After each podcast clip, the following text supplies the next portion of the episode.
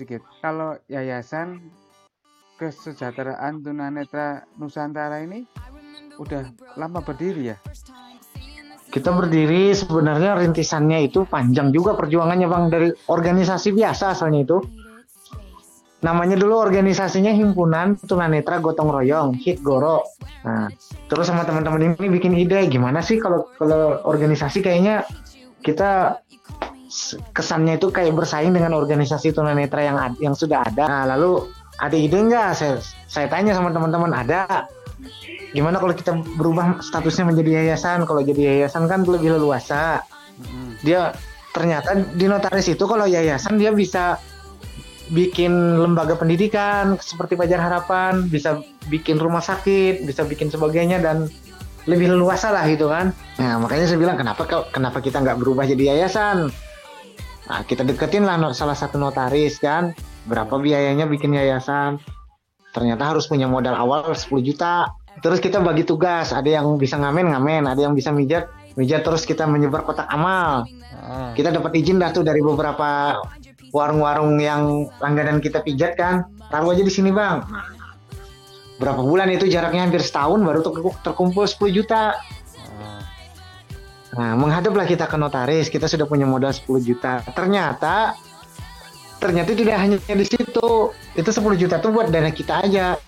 Terus untuk pengurusan notarisnya biayanya tujuh juta lima ratus bang. Jadi prosesnya itu panjang.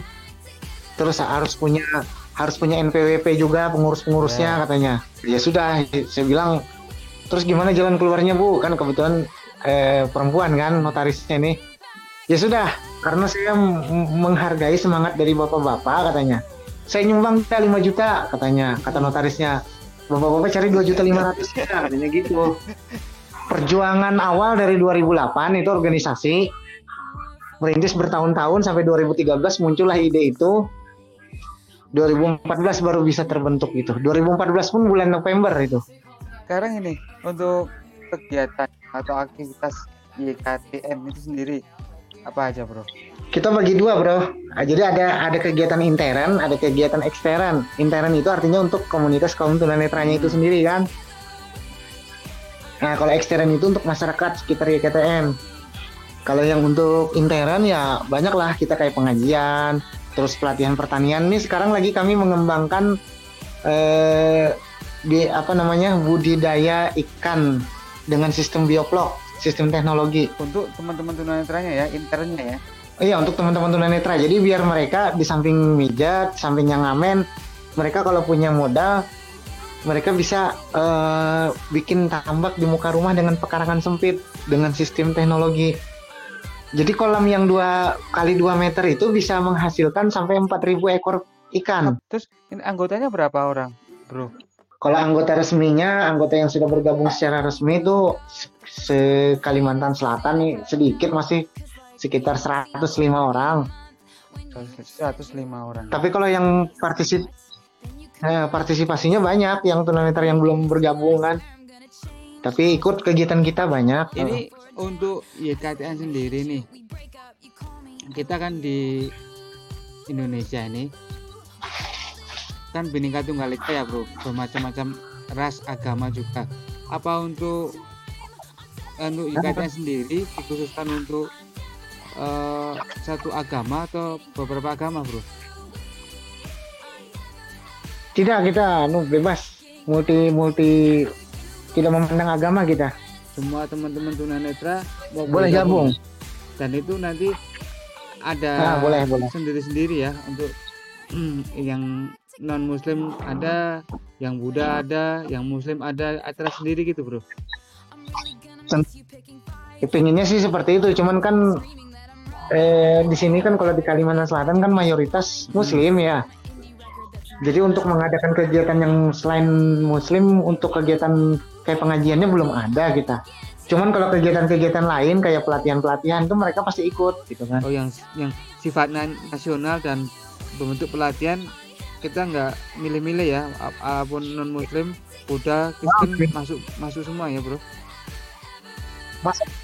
Emang persatuan ya yang digalang ya sesuai dengan namanya ya. Karena lahirnya memang dari hati bang. Niatnya memang bukan untuk ambisi ya. Niatnya tuh kawan-kawan kumpul kita pingin warna yang beda dari organisasi yang sudah ada. Kan mereka sudah merasakan nih di di sini bagaimana rasanya di organisasi ini bagaimana rasanya di situ yang mereka jadikan pelajaran kita pingin yang beda katanya gitu nggak masalah ya kalau masalah itu kan cuman beda intern gitu kan tapi pada prinsipnya semangat perjuangan pasti sama kan tujuannya tujuan akhirnya supaya kita tuh maju sebenarnya kan itu untuk membentuk suatu eh, kaum disabilitas netra untuk bisa mandiri dengan kemampuan kita sebagai kaum tunanetra ya. Heeh. Dan kita tidak melarang mereka. Mungkin ya apa ya ada yang ngamen ada yang mau mohon maaf ada yang ngemis di jalan. Buat apa mereka kita larang? Karena kita belum bisa memberi solusi kan? Karena kita belum bisa memberi solusi.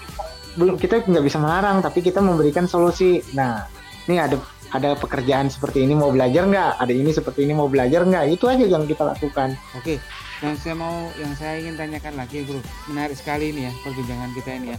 Nah, untuk setelah ada pelatihan, terus ada penyaluran nggak sih, Bro? pengennya sih seperti itu bang cuman ya itu tadi kita ter apalagi sekarang ini zaman zaman covid kan Beg- begitu susahnya mencari donatur yang bisa untuk menyalurkan keahlian mereka itu loh tapi niat itu ada sudah. Ada. Itu dalam struktur ke yayasannya itu berapa untuk pengurus tetapnya di situ, Om? jadi di sini ada pengurus inti ya pengurus inti itu ada dewan pembina. Dewan pembina itu orang melihat semua itu ada dua orang. Eh, satu istri saya sendiri sebagai ketua ketua pembina dan ada dari dari eh, tim luar gitu ya tokoh masyarakat. Tapi mereka hanya mengawasi saja. Ya. yang bekerja tim tim intinya itu tunanetra semua kayak ketua umum sekretaris bendahara.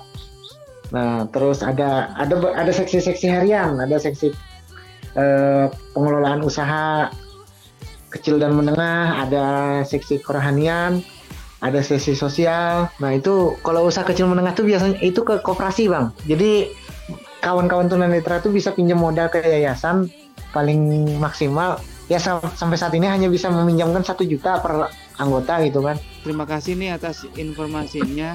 Mungkin kalau ada kesempatan, kalau emang tim dari komunitas tunanetra nasional bisa bekerja sama dan berkunjung ke yayasan kesejahteraan tunanetra Nusantara bisa kita omongin lagi ya. Oke, terima kasih untuk informasinya. Semoga lancar usahanya yang sekarang lagi dijalankan program-programnya dari di KTN Om Sigit ya. siap siap